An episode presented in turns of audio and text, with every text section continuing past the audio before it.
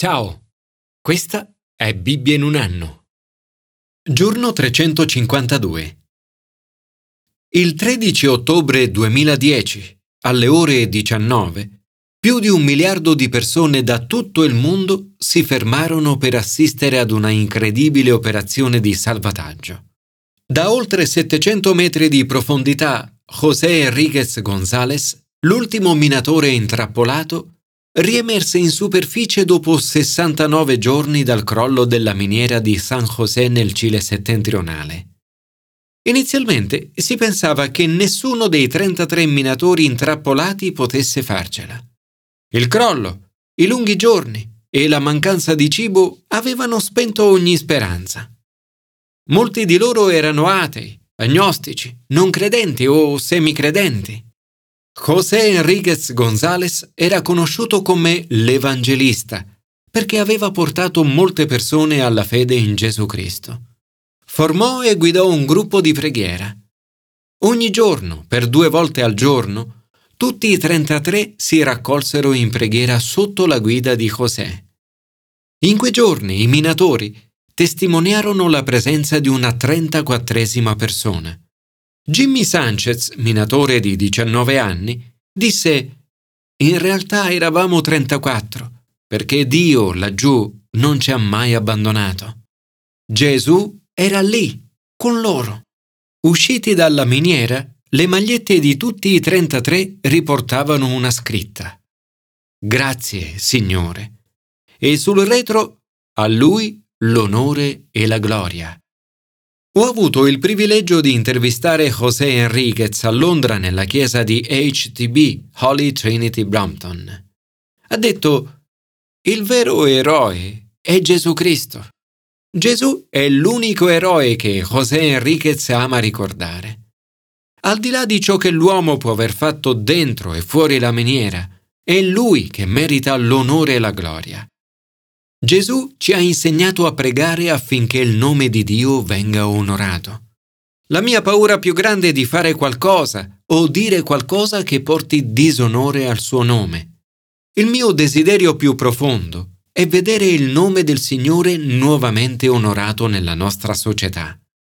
La domanda che ci poniamo è cosa potremmo fare per vedere il nome del Signore nuovamente onorato oggi?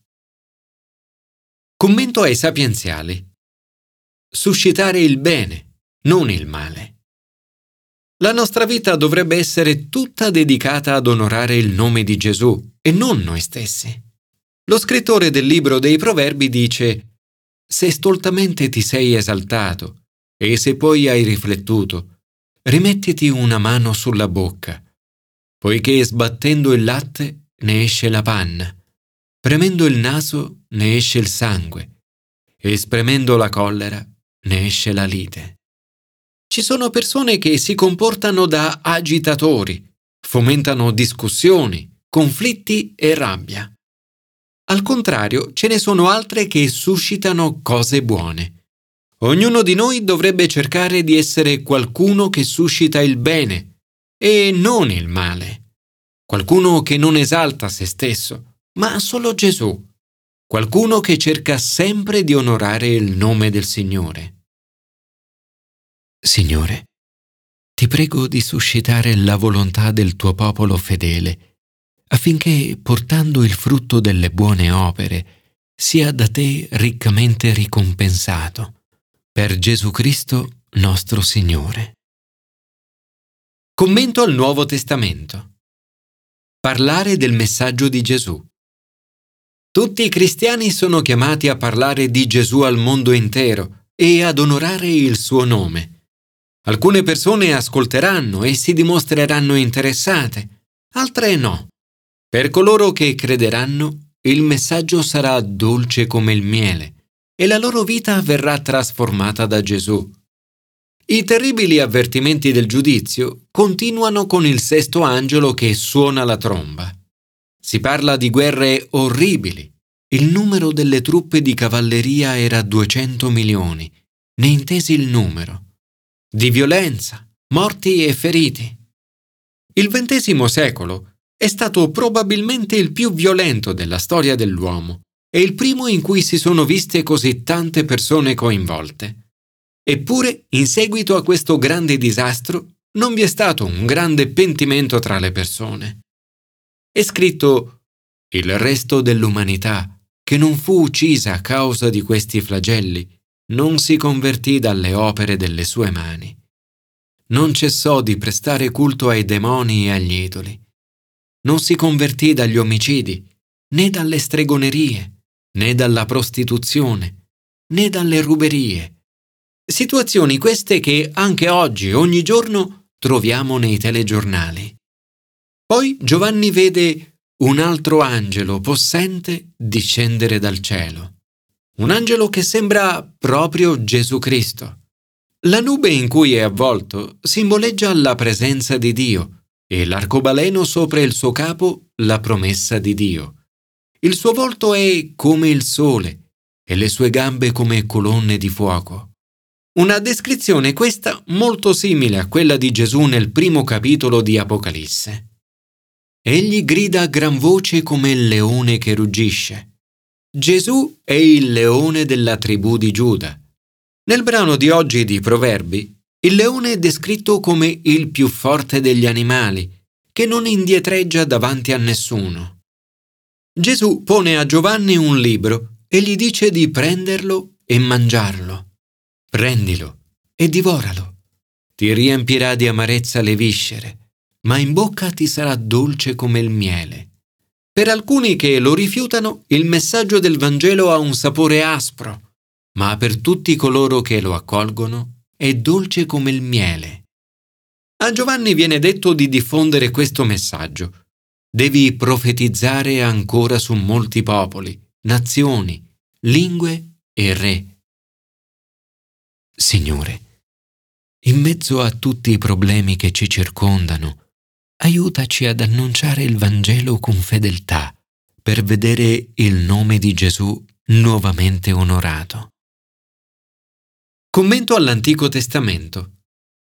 Sacrificarsi per l'onore del Signore. La vita di un cristiano non è mai senza problemi. Gesù ci avverte che in questa vita incontreremo tribolazioni. La fede non ci preserva dai problemi, ma ci aiuta a superarli. Per questo non dovremmo concentrarci sui nostri problemi, ma su colui che ci accompagna attraverso di essi ed essere disposti a sacrificarci per rendere onore al suo nome. Il popolo di Dio desidera ricostruire il Tempio di Gerusalemme. La distruzione del Tempio da parte dei babilonesi aveva disonorato il nome di Dio. Ora hanno l'opportunità di ricostruire e di vedere il nome di Dio nuovamente onorato. Per supervisionare la costruzione della casa del Signore, nominano dei leviti di almeno vent'anni.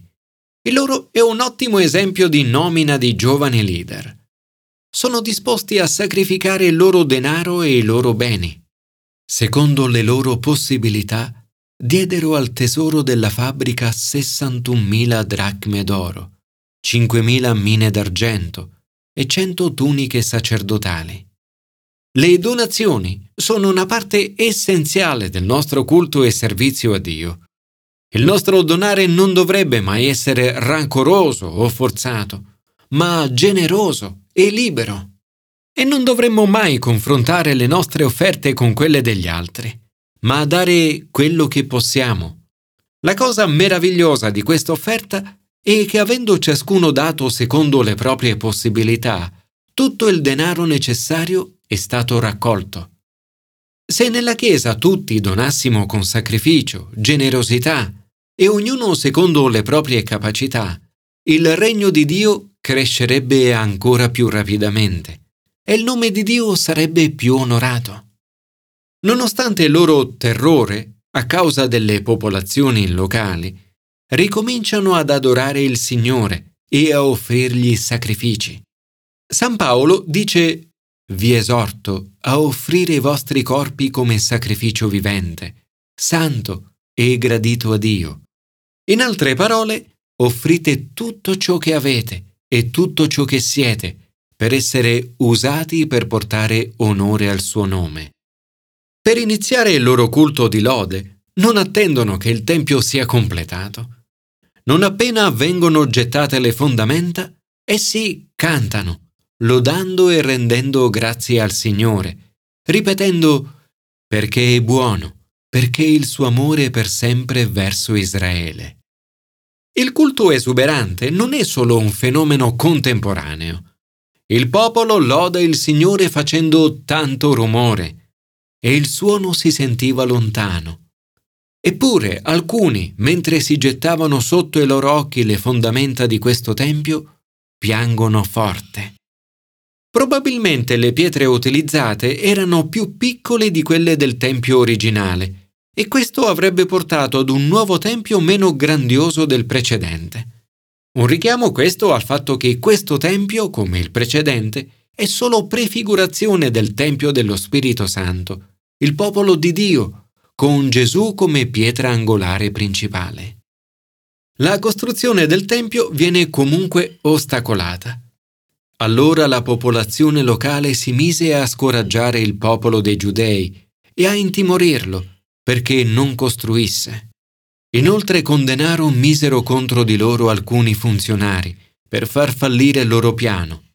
E ciò per tutto il tempo di Ciro, re di Persia, fino al regno di Dario, re di Persia. Quando ci diamo da fare per rendere onore al Signore, è normale essere ostacolati sia che si tratti di ricostruire una comunità oggi, sia che si tratti di qualsiasi altra opera del regno di Dio, incontreremo sicuramente opposizione. L'opposizione è riuscita a ritardare i lavori, ma non a fermarli del tutto. Signore, fa che il Tempio del tuo Spirito Santo, la Chiesa, il popolo di Dio, sia ricostruito nella nostra generazione che possiamo vedere gli edifici ecclesiastici oggi vuoti e abbandonati riempirsi di nuovo di persone che ti adorano. Che il tuo nome sia nuovamente onorato, già a cominciare dalla nostra generazione.